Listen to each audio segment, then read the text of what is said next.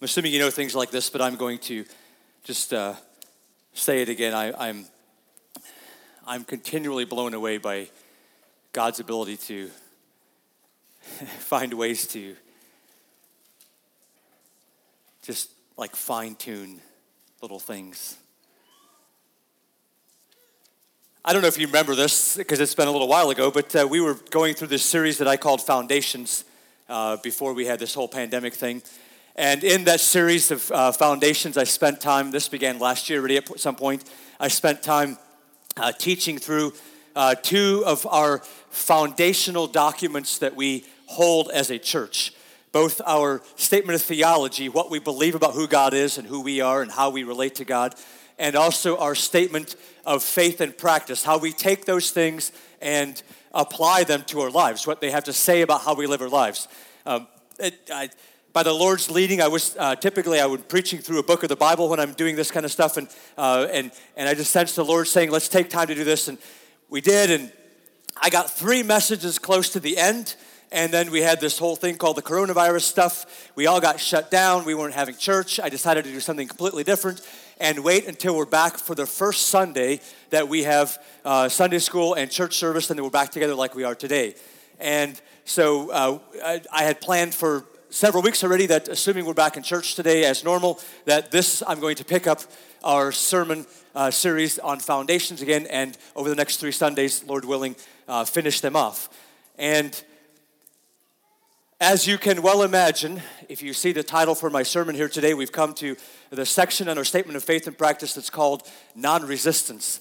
And uh, I don't know if I call it the irony of God or the humor of God or whatever, but at any rate, I see the ability for God to finally thread a needle. For if you, as you can imagine, uh, my own personal experience this week, this message takes on a whole different can I say, non theoretical uh, position.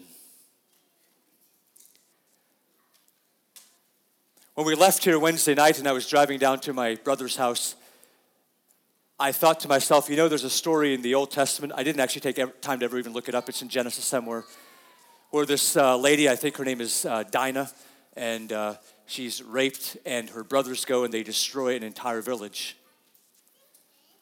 to pay them back for what they did to their sister. And I thought to myself, these are confessions of a Mennonite pastor, and I thought to myself, I think I understand why they did that.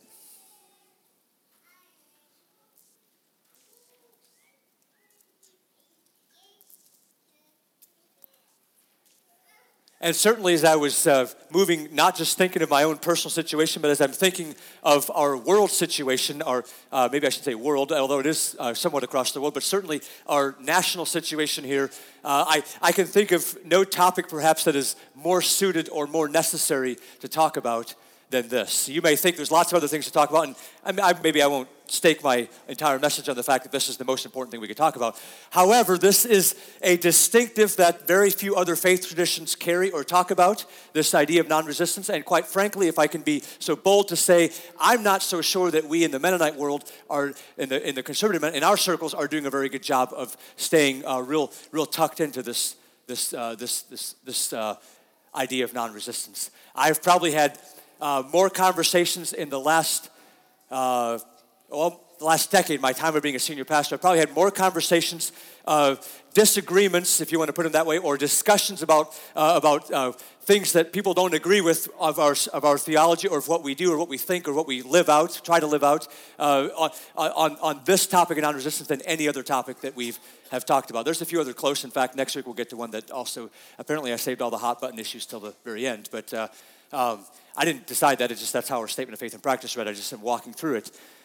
And I want to say up front that uh, uh, maybe in some cases that uh, this whole idea of non-resistance, we've maybe lost sight of exactly how that's applied and uh, what that exactly means. And certainly I would uh, be uh, quite upfront to say that I think there's been perversions of this among the Mennonite church, in the Mennonite church, of what this doctrine actually really is about. At the same time, I won't back away from the fact that I think in many ways it's one of the things uh, that we have walked away from in some respects, and maybe I haven't understood, and my aim today is to help us understand that I will tell you, I think that this is very clearly taught in the New Testament. You may say, well, how can you say that? And I will tell you, I also want to say up front, I can tell you that because I think we have erred in thinking that there are specific exceptions that we can dig into or things we can find and say, well, what about this? And I want to return us to the fact that we don't make decisions on how we live our lives based on the exceptions. You can always find exceptions. I hope you know that not just with this issue, but we spend far too much of our time trying to find a justification for why I, in my specific situation, can go against the teaching of Scripture. I let that sink in just for a moment. I think we spend far too much time, all of us spend far too much time justifying why individually I can go against, in my situation, against what Scripture teaches, just because it doesn't, I, I don't want to, or I can make this reason, I can find why it doesn't work for me. It's maybe true for everyone else, but for me, it doesn't work. I would tell you that is the humanistic uh, uh, teaching of the culture around us infiltrating us, not the Word of God and His Holy Spirit in us and going the other direction. Let me just uh, set the stage here before I even come to any, any other slide here. I want to I wanna read what I think is uh, sort of foundation, base layer. Uh, what I want to frame for us today is why I can talk about non resistance and tell you without, without, uh, without shrinking back and saying, I think this is very clearly taught in the New Testament. Actually, in all the scripture, I think it's what God wants from us, but uh, we can have discussions about that. Uh, if you would open your Bibles, I have a lot of scripture to read today, and I'd love to have you follow along. I think it's a very important practice. Uh, not only that uh, you should hear the word of God coming out of my mouth and being read to you and, and, and being taught, but I think you should be involved in actually opening your Bible and reading it with me uh, so that you can see what those words are. I want to just uh, start this morning in Philippians chapter 2. These are very familiar words, but they set the stage for what we're going to talk about. They, they illustrate what I think is the uh, underlying attitude which leads the way to say, I believe we should uh, be non resistant in our lifestyle. Philippians chapter 2, verse 1. So if there is any encouragement in Christ, any comfort from love, any participation in the Spirit, any affection and sympathy, if you have received any of those things from being, uh, from being in Christ, from, from having God's love shown on you, from, uh, from joining yourself to the Holy Spirit, if you have experienced any of that, Paul says in verse 2, complete my joy by being, out, by being of the same mind having the same love, being in full accord and of one mind. He's talking to believers, to people with each other. Do nothing, he says in verse 3, do nothing from selfish ambition or conceit, but in humility count others more significant than yourselves. By the way, just as a general, uh, basic underlying ethic attitude, uh, this would solve so many problems, not just in our, in our country, but in our own personal lives if we would actually live out verse 3. Do nothing out of selfish ambition or conceit, but in humility count others more significant than yourselves. My children are probably tired of hearing me say those things when they come to me with a squabble of something about who wouldn't give up and who wouldn't let go and who had it first. And I uh, uh, somewhat tirelessly, sometimes I get tired of doing it, I guess, but sometimes tirelessly remind them that they should, in fact, according to Scripture, uh, consider others more significant than themselves. Verse 4 Let each of you look not only to his own interest, but also to the interest of others. Have this mind among yourselves, which is yours in Christ Jesus. Or in some translations, it even leads us to say that we should have the mind of Christ, which he does go ahead and explain what that is in verse 6. Who, this was Jesus' mindset, who though he was in the form of God, did not count equality with God a thing to be grasped, but emptied himself by taking the form of a servant, being born in the likeness of men, and being found in human form, he humbled himself by becoming obedient to the point of death, even death on a cross. Brothers and sisters, friends, can I tell you this morning that the underlying um, attitude or belief or application of a, a doctrine of non resistance or an application of non resistance in our lives has to come from this basic foundational thing. Jesus himself who was God, did not think it worthy to hang on to that, to, to say, This is who I am, this is my right. If I can use a, a, a buzzword from our culture today, this is my right, and I deserve this, I demand this, uh, you have no right to take this away from me. He did not hang on to that, but he emptied himself for other people's sakes. And that to me lays the foundation for why I can tell you, and our statement of faith and practice says that we believe that Jesus' teaching of non resistance is the standard for believers in the church age. I think you should know that we are in the minority in that, by the way. You probably do already know that. I also just would like to encourage you to realize or to think about the fact that it is probably primarily because we are in the minority that it's such a hard thing for us to hang on to. Because we get a lot of pressure from a lot of other ways, and we see how the rest of the world acts, and we often, many times, see how other believers act and say, well, certainly if all that's going on, how can we have any different position? Why, why, why is this so important? I think you'll find as we go through, and I have I had some individual conversations with many of you about this, that perhaps uh, what you're going to hear, what you think you're going to hear, may not exactly be what you uh, what, what's going to come out, or what you what my stance is on this. But let me just uh, let the Word of God do the talking here, and not myself. We say we believe that Jesus' teaching of non-resistance is to be the standard. So I think it would behoove us to say, what was Jesus teaching? What is this Jesus teaching we're referring to? Because if we're, st- we're basing something that uh, is, we're supposed to live our life by, and in fact is maybe a bit uh, contrary to what most other people live their lives by, then what do we have to stand on? So uh, if you would now flip back in your Bibles uh, to Matthew chapter 5. We're going to just go to the place that we call it the Sermon on the Mount. It's the, it's the longest section, continuous section, I think, if I'm saying this right, of Jesus' recorded teaching. Now there's lots of other teachings sprinkled in there. You read about this in different Gospels, but here's the sort of the longest put together section in Matthew chapter 5. I want to go to the beginning of that and just read uh, what Jesus said as he's opening up. He says, They gathered around him, or he gathered them around them, and he opened his mouth and he taught them. And here's where he began in Matthew chapter 5, verse 3. Let's listen to these qualities that he talks about that are people that are blessed. Blessed are the poor in spirit, for theirs is the kingdom of heaven. Blessed are those who mourn, for they shall be comforted. Blessed are the meek, for they shall inherit the earth. Blessed are those who hunger and thirst for righteousness, for they shall be satisfied.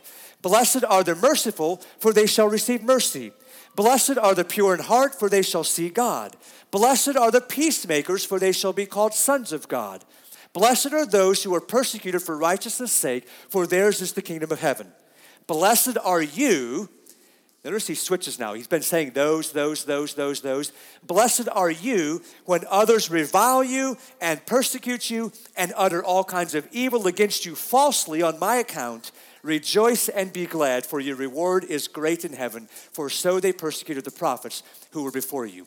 I would encourage you this morning to look at that list, and we can apply this list in many ways, and it, it does apply to many things. This is not the only focus of, of this list of, of what we call the Beatitudes. But certainly, if you're willing to, and you think about what non resistance is all about, I think you see it pop up in many of these uh, blessings that Jesus speaks. The poor in spirit, those who mourn, those who are meek, those who hunger and thirst for righteousness, those who are merciful, those who are pure in heart. He comes right out and says, those who are peacemakers, those who are persecuted for righteousness' sake, those who have been uh, falsely accused of evil when it's not true, and they are persecuted, they suffer because of that, all of those things. But he goes on to say some more things. But before I show you that, I want to reach back because often we have this discussion about Old Testament versus New Testament. And I, am not, I, just want to pull one verse out because I want you to know that Jesus' teaching is not just, you know, pulled out of random, you know, he decided, well, I'm going to do this whole new thing and I'm going to teach you some stuff that you've never heard of before. When God gave the Levitical law to the people of Israel, do you know all the way back in Leviticus 19:18 he says this? You shall not take vengeance or bear a grudge against the sons of your own people, but you shall love your neighbor as yourself. I am the Lord. You shall not take vengeance or bear a grudge against sons of your own people, but you shall love your neighbor as yourself. And then he reminds us why he has the weight and the ability to tell us what we shall not do. I am the Lord. Now, if you have ever discovered this pattern in what we call the Sermon on the Mount, Jesus takes things that they were familiar with and he says, You've heard it like this. And, and many of those things were things applied, sort of, if you will, if you think about it this way, on sort of this level. And Jesus says, I want to tell you, by the way, that when God gave you those laws, He was giving those things to sinful people, and He knew what a struggle was going to be keep. But if you really want to know the heart of God, it goes even beyond that it gets, if you want to say it this way, it gets even ratcheted up even more. You see it with lots of things, right? You know, you've said that uh, you shouldn't commit adultery, but I tell you, you shouldn't even look at a woman with lust. You've heard it said that you shouldn't, uh, you shouldn't murder, but I tell you, if you even get angry at someone, then you're guilty of the same. And he does the same here. He takes this command I just put up here that you should not take vengeance or bear a grudge against the sons of your own people. And like all humanity, they probably took that as a license to say, well, if they're like me, then I don't I shouldn't do this, but anybody else I can. Right? And he says, in verse 38 of Matthew chapter 5. You have heard that it was said, an eye for an eye and a tooth for a tooth. But I say to you, do not resist the one who is evil. But if anyone slaps you on the right cheek, turn to him the other also. And if anyone would sue you and take your tunic, let him have your cloak as well. And if anyone forces you to go one mile, go with him two miles. Give to the one who begs from you, and do not refuse the one who would borrow from you. You have heard it said, he goes right on, I'm just gonna keep on reading. You have heard it was said, you shall love your neighbor and hate your enemy. You see, see what he's referring to? You have heard it said, You shall love your neighbor and hate your enemy. But I say to you, love your enemies and pray for those who persecute you, so that you may be sons of your Father who is in heaven. For he makes his sun rise on the evil and on the good, he sends rain on the just and on the unjust. For if you love those who love you, what reward do you have? Do not even the tax collectors do the same? And if you greet only your brothers, what more are you doing than others? Do not even the Gentiles do the same? You therefore must be perfect as your heavenly Father is perfect. Now, let me just put this verse up here because I didn't flip to it right there when I was reading it. But he says very specifically, this is, you know, nowhere, you might point out to me, nowhere in all that I am reading as does use the word non-resistance, and I would say you're correct. I think it gets fairly close here because he says, I say to you, do not resist, which sounds a lot like non-resistance to me. Do not resist the one who is evil. Jesus again takes it a step beyond uh, what we sort of said, oh, that feels about right. You know, be nice to those people who are nice to you. There's people that are like you that you get along with. You know, they make mistakes sometimes. Give them grace. Don't bear a grudge. You know, uh, uh, you know, don't don't make them pay. Uh, give them that's give them grace. Love them. Love your neighbors. But you know, there's there are people that are really different than me. There's people that are really unkind to me. There's people that really hurt me. Those people, you know, didn't say anything about that. And Jesus says, Hold on, you have heard it said, but I say to you, this goes above and beyond. Notice the comparison he's making at the last part of the section I read. He said, Listen, if you love those who love you, how is that different from tax collectors? If you're kind to those who are kind to you, if you greet those who, as bro- only your brothers, what more are you doing than the Gentiles? And I submit to you, he's making the exact point that I want to make here with non resistance. He's saying, listen, you, if you're following God sincerely, you are called to rise above and be more or different than what everyone else already does. And in this doctrine of non resistance, I believe it should never, ever, ever be an option for us to say, well, look what everyone else is doing. It must be okay. Because he answers that so clearly right here. It's not about what everyone else is doing. I believe you're called to something greater. And when you're following me, if you do just what everyone else does, what, that, how is that any different? But you are called to something greater. You therefore must be perfect as your heavenly Father is perfect. You know, by the way, before we get all up in arms and you want to say, but, but, nobody's perfect, all of that, I just wonder, why do we not ever have these discussions about lust?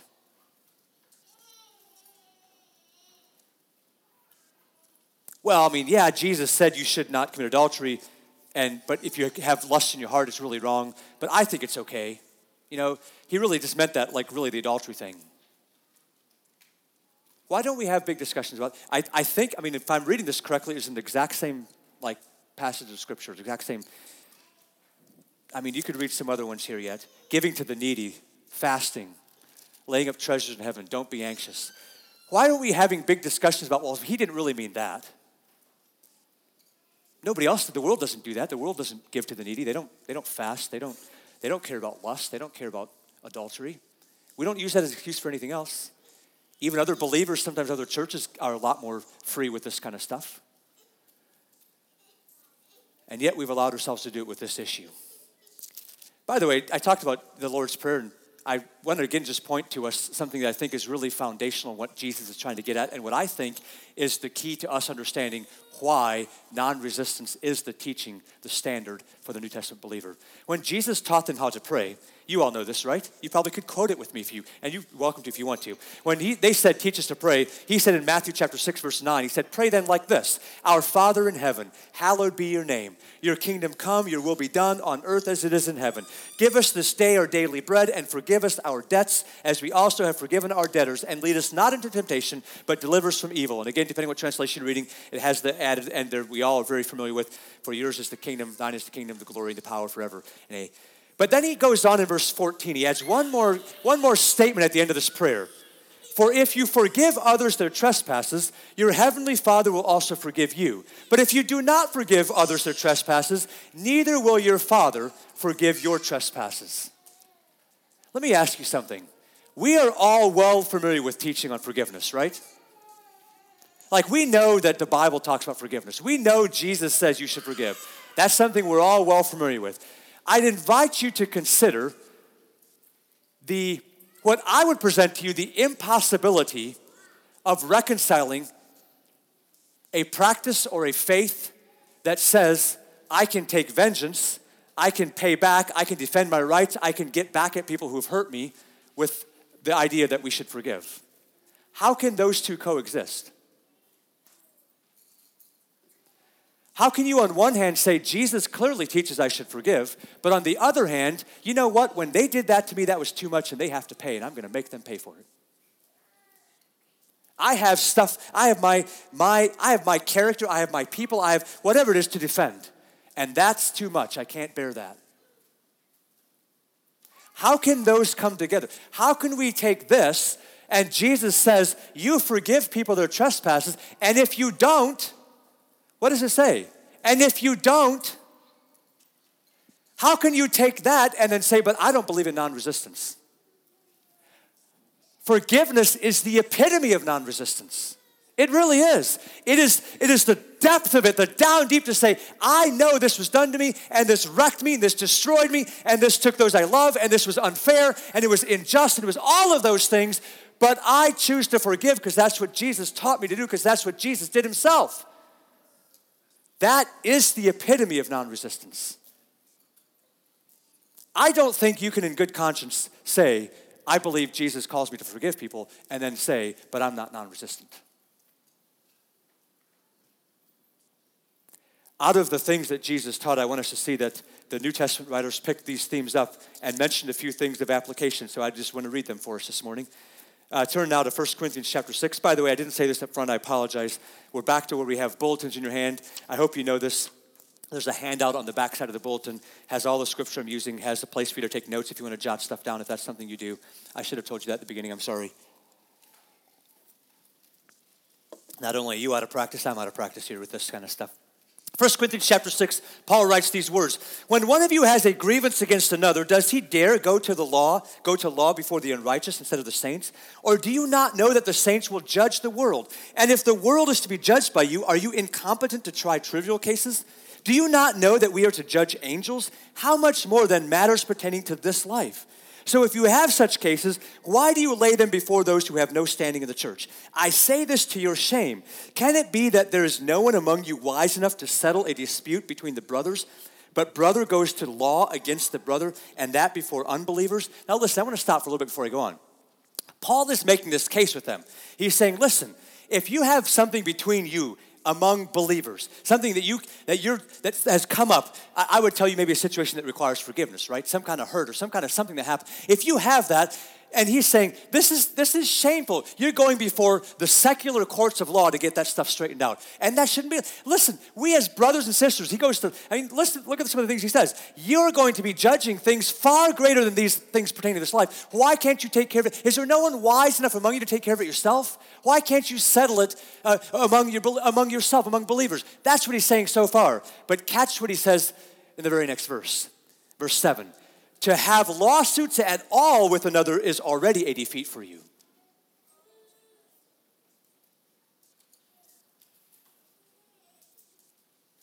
To have lawsuits at all with another is already a defeat for you. Why not rather suffer wrong? Why not rather be defrauded? But you yourselves wrong and defraud even your own brothers. you see, and I think we see Paul here clearly making a case. Like, there are things that need to be judged, and you should do it um, in the church, not out there if you, if you at all can. However, I have an even greater issue. I'm telling you about this and I'm telling you that it's not how it should be, but I have an even greater issue because if we would capture the heart and the mind of Jesus Christ as represented in Philippians chapter 2, why not rather be wronged? Why not prefer others as more significant as yourself? He says you've already lost. If you're defending your own ego, character, person, hurt, stuff, rights, things, you've already lost. You've already lost. We read similar kinds of words to what Jesus taught when Paul wrote to the Romans. This is in Romans chapter 12. I invite you to turn there. Romans chapter 12, verses 14 through 21. This is a fantastic set of verses that really talks about a lot more than just this doctrine of non resistance, but certainly the non resistance pops up in here. In verse 14, he says, Bless those who persecute you, bless and do not curse them. Rejoice with those who rejoice, weep with those who weep. Live in harmony with one another. Do not be haughty, but associate with the lowly. Never be wise in your own sight. Repay no one evil for evil, but give thought to do what is honorable in the sight of all. If possible, so far as it depends on you, live peaceably with you all. Beloved, never avenge yourselves, but leave it to the wrath of God, for it is written, Vengeance is mine, I will repay, says the Lord. To the contrary, if your enemy is hungry, feed him. If he is thirsty, give him something to drink, for by so doing, you will heap burning coals on his head. Do not be overcome by evil, but overcome evil with good. The thrust of all of this is when someone hurts you, it is not your job to make it right with them. In fact, he goes so far as to say, you also aren't called to just lie idly by and say, well, that's unfortunate. But he says, you can overcome evil with good by doing good. Look at the verse I put up there. Again, I tell you, if there's a verse that if we would sincerely apply in our lives, eh, it would dramatically change our world, our, our, our, our church world, certainly, our families, our, our, it would dramatically change, probably the broader world around us too if possible, so far as it depends on you. I know it doesn't always happen, but I also know if we're honest with ourselves that we're often just as much at fault for the strife that happens as the other side is. If possible, so far as it depends on you, live peaceably with all. Again, Peter picked up those two references I read from Paul, so I want to get a verse from Peter in there because Peter also took Jesus' teaching and said, "Hey, this is what this means. These are words that, uh, uh, boy, I have I've spent time with them, and I have I have uh, uh, love them and have they've spoken to me many times. And this week it has just come, like I said, in much clearer context. This is from 1 Peter chapter 2, verses 20 to 25. If I get there. Now he jumps in, I'm going to jump in the middle there in verse 20. He says, What credit is it if when you sin and are beaten for it, you endure? In other words, if you're getting punished and, and your life is going sideways and things are piling up on you and, and things are not going well and there's a lot of pain in your life, if it's because of sin in your life, and you endure, that actually is not any credit to you at all. That doesn't benefit you at all. Don't suffer because of sin. He doesn't say it right there, but I would tell you Jesus came to take away the suffering because of sin. But if when you do good and suffer for it, you endure, this is a gracious thing.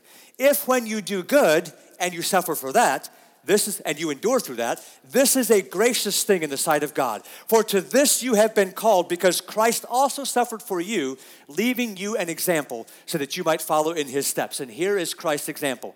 This, I can tell you again, gives us, I think, very, very clearly what I would tell you is the doctrine of non resistance.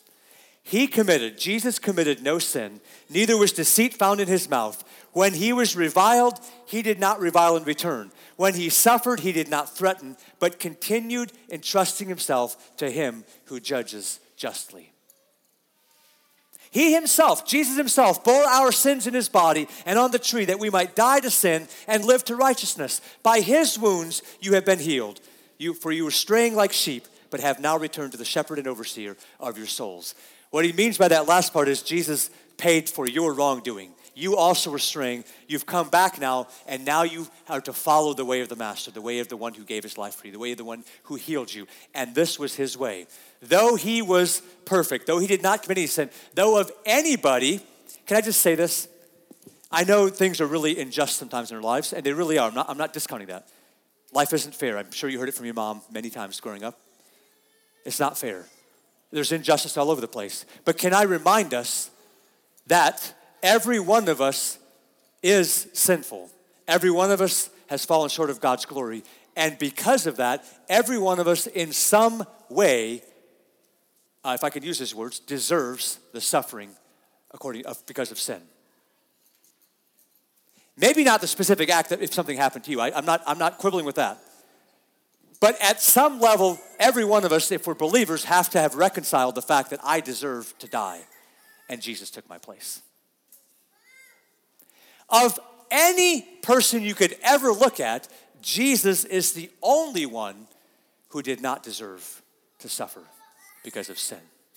He became sin so that we might become the righteousness of God. If that is true, friends, I don't think this is a, I don't think it's a logical stretch. We want to explain it away, we want to justify it, we want to do everything else. But if that is true, that Jesus, who's who deserved none of it, who was the only person to ever really truly have the right to stand up in front of the whole world and say, You can't do this, I'm completely innocent. He's the only one that's ever had that right. And he chose to say, I will not revile in return, I will not threaten, but I will entrust myself to him who judges justly. I don't see how we can find any other path or course of action for our own selves and say, that must be Jesus' way. I want us to pay attention. I want to fit, well, before, I want to finish the rest of our statement. I don't know if you've been looking at the statement of faith and practice. I'm guessing today you didn't. It's really only these couple lines. This is the rest of it. I, I put in non-resistance since I broke up the statement, but it doesn't say, uh, it doesn't say that word. It just says this includes. Non-resistance includes not only our relationship to the state and military, which is typically the only place we're talking about this, which I think is such a shame because it's much broader. It's much more deeply defined. It's much more part of who we are than for in case in most of our cases than state or military.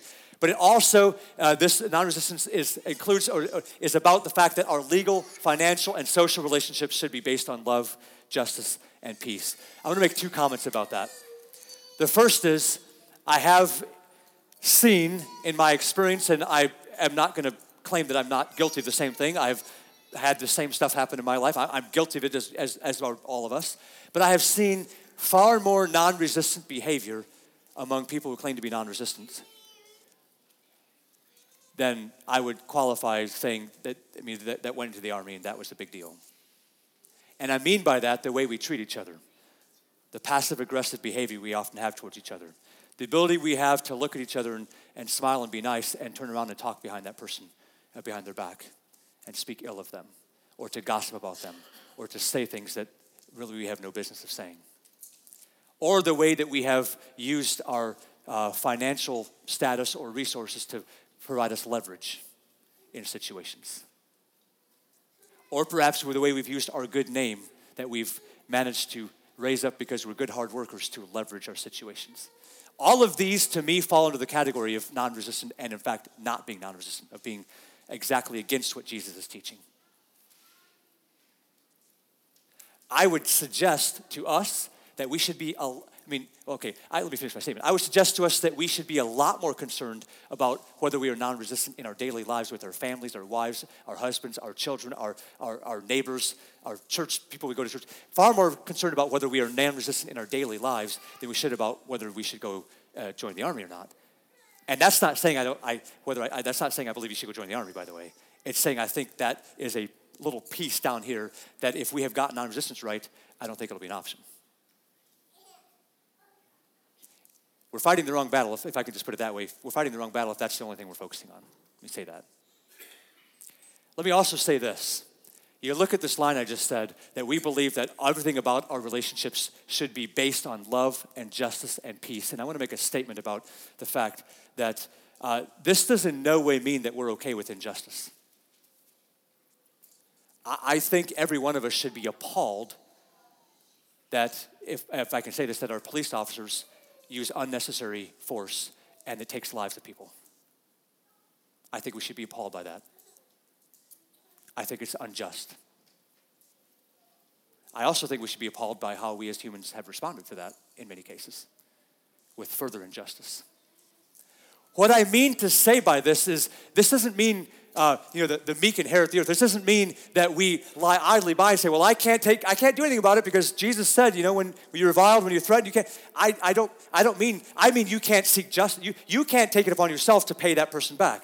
But you know you have this incredible avenue of prayer with your Father. And let me point you to the, to the, to the, to the Psalms. Because David was a man in the Old Testament who exemplified a lot of non resistant behavior. Do you ever think about that? In his relationship with Saul, who was the king, he displayed incredible non resistant tendencies. Multiple times he had the ability and, in fact, was encouraged to kill him because Saul was trying to kill him. And, and, according to human logic and reasoning, would have had every right to do exactly that. And he refrained. Did David lie idly by and say, Well, I guess God doesn't want this and nothing's happening? I suggest you read the Psalms, and he did not. Many Psalms are filled with David going to God and pouring his heart out and saying, God, this is not fair. God, this is not just. God, they're pursuing me. They want to kill me. I did nothing wrong. Why is it like this? God, you got to do something about this. And I suggest this is the response that we are missing as believers. We think it's either a we fight back or we do nothing. And I say both are wrong. We cry out to God and say, It is not ours to get back at those people, but it is ours to go to the Father and plead for Him, for it is His to bring justice. We should be very much against injustice, friends, very much, in, every, in all ways. But it is not ours to take that. It is ours to go to God and, and, and cry out to Him and say, God, you have got to pay attention and you've got to fix and change and bring about what you want in this because this is not fair.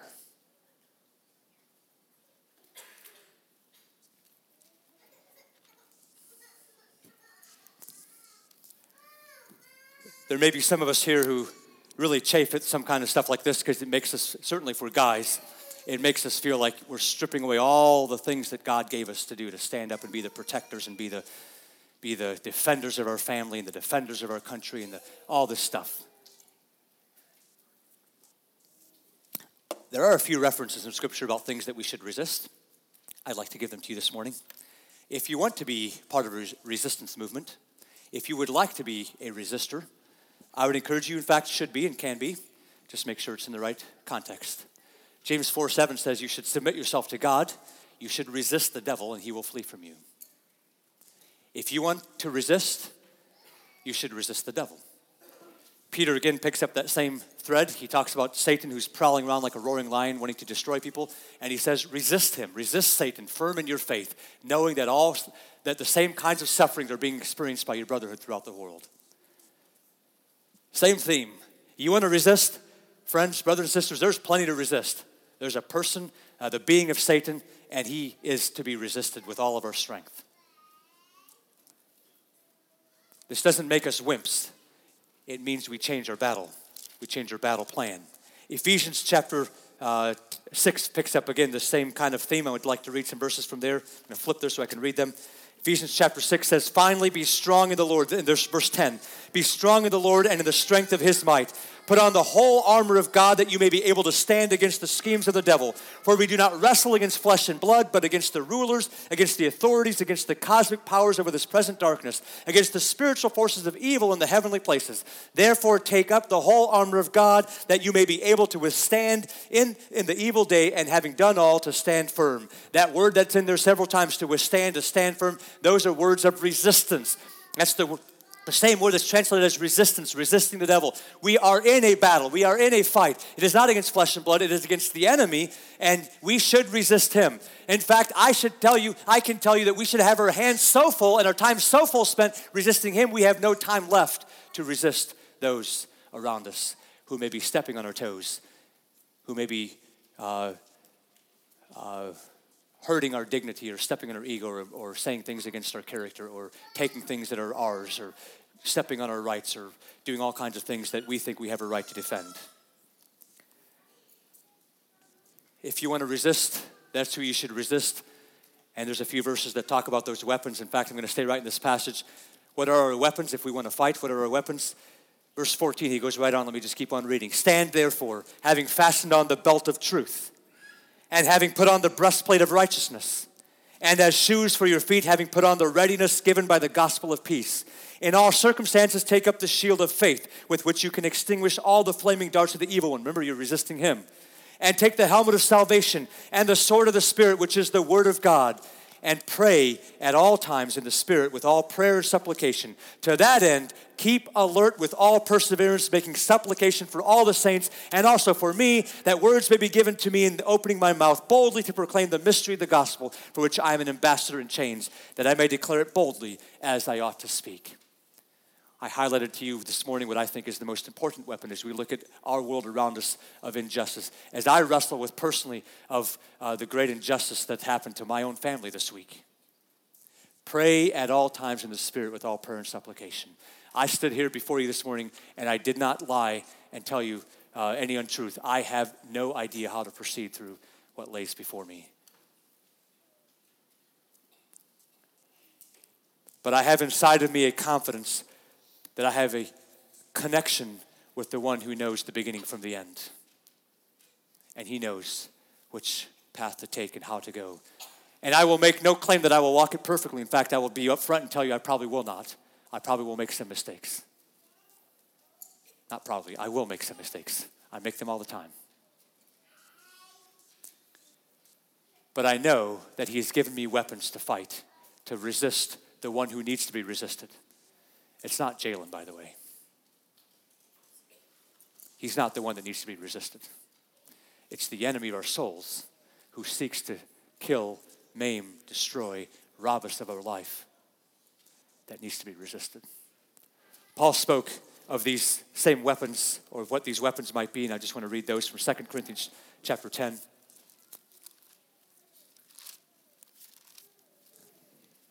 He says, For though we walk in the flesh, we are not waging war according to the flesh. This is verse 3 of chapter 10, 2 Corinthians.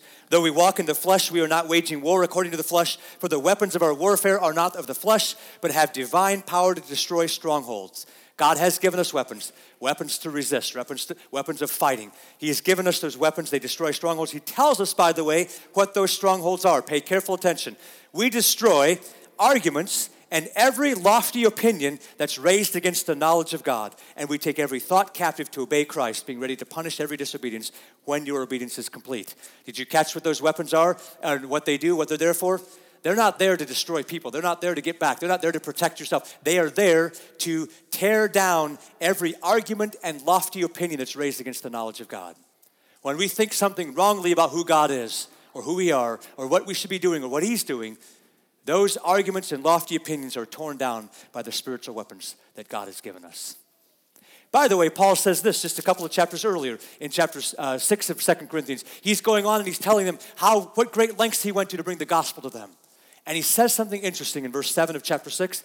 He says that he's, as he's conveying to them uh, the gospel of Jesus Christ, he did so by truthful speech in verse 7 and the power of God with the weapons of righteousness for the right hand and for the left with the weapons of righteousness for, the right, for his right hand and for his left. Can I tell you, uh, particularly uh, young men, all men, I guess, but young, can I tell you, I think there is within us the inborn desire from God to fight and to be, uh, to, to be the defenders. But can I tell you, let's make sure we pick up the right weapons. He says we have incredibly powerful weapons.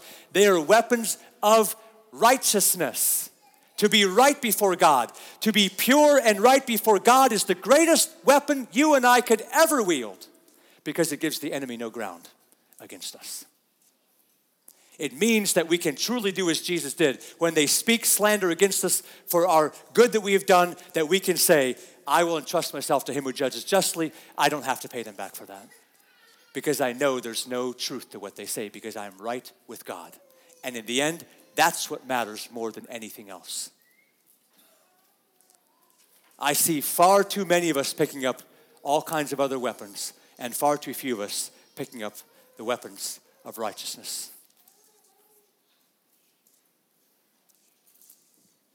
I want to go back to Matthew chapter 5. It's time to wrap this up. You've bore patiently with me today. Right after Jesus gives what we call the Beatitudes, he gives these verses that we are very familiar with. I want to offer them as a conclusion to the message today. What I think, again, I hope you understand now why I can say very clearly. I think this is so clearly taught in Scripture. But he says in verse 13 of Matthew chapter 5 to us, to his followers, You are the light, uh, sorry, you are the salt of the earth. You are the salt of the earth, but if salt has lost its taste, how shall its saltiness be restored? It is no longer good for anything except to be thrown out and trampled under people's feet. You are the light of the world. A city set on a hill cannot be hidden, nor do people light a lamp and put it under a basket, but on a stand, and it gives light to all in the house. In the same way, let your light shine before others so that they may see your good works and give glory to your Father who is in heaven. Uh, can I tell you, brothers and sisters, these verses can be applied to lots of things in our Christian life, no question, and they ought to be. Many things we could point out and say, this is how we live according to Jesus, uh, following Jesus, and, and in that way we are salt of the earth, we are light, uh, we're the light of the world. It should be applied, but I can find few things that in our current culture around us uh, need as, uh, that this fits as well as, as this topic of non resistance. If I, in fact, am making a, a a uh, suggestion to you that it is this doctrine of non resistance that sets us apart from how the rest of the world uh, wants to behave and act and how they do actually behave and act, then these words could be no clearer than what Jesus is saying. In this, you are the salt of the earth. You are to be different than those around you. You are to be a cut above. You are called to a higher standard. And if the salt loses its taste, its flavor, its saltiness, it is no longer good for anything. You are the light of the world. You don't put that light under a lamp so no one can see it, but you let that light shine so that people can see that you are different. And I can I just make sure one more time you hear the point.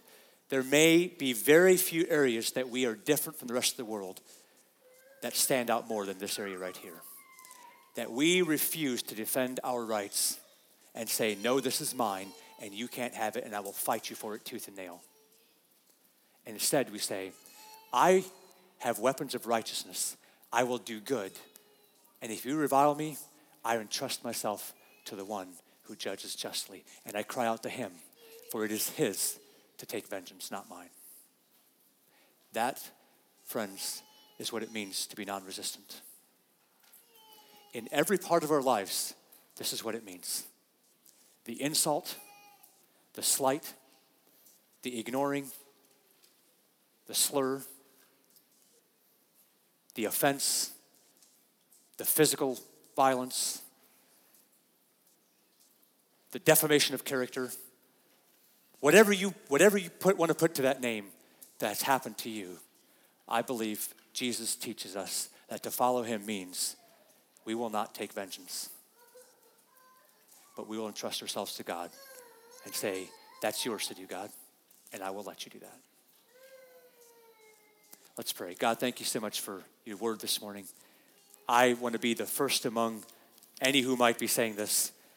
This is really difficult. There's lots of things in your word that are really difficult to live out. That's no, that's no question. And this is one of those. Yet it doesn't change what your word says doesn't change how clearly we can see that you call us to a different way of life than what the rest of the world does. And we this morning, God, I this morning, oh, I, I need this so much myself, God. I this morning want to tell you, I not only understand it that way, but I believe that and I want to be led in that. And I know I need your grace in my life to do that. For my flesh wants to get even. My flesh wants to pay back. My flesh wants to put the hurt on people when they step on my toes or when they do something to people I love. But you've said the flesh will die, should die, should be crucified, and a new life comes out of that. A new man, created in the image and likeness of my Savior. Jesus, you walked this path. You know all about it. You know that perhaps more than any other thing, how difficult, the difficulty, the great difficulty of being so right and yet being accused of wrong.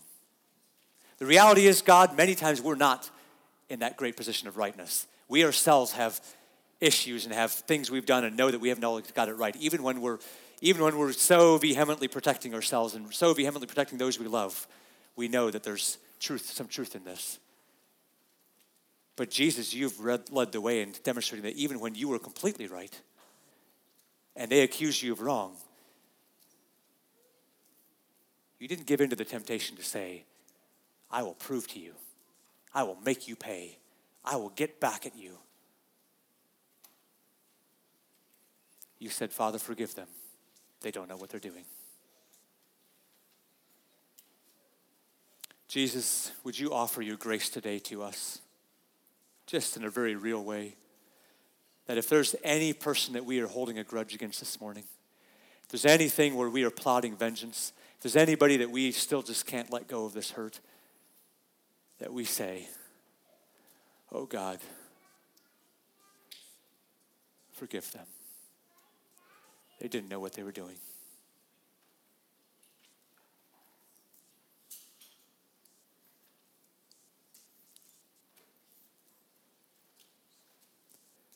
I'm so grateful, Jesus, that I can declare firmly and with certainty that according to Scripture, you already paid for all of those sins.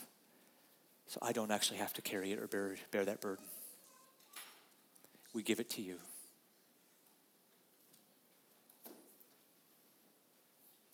Thank you.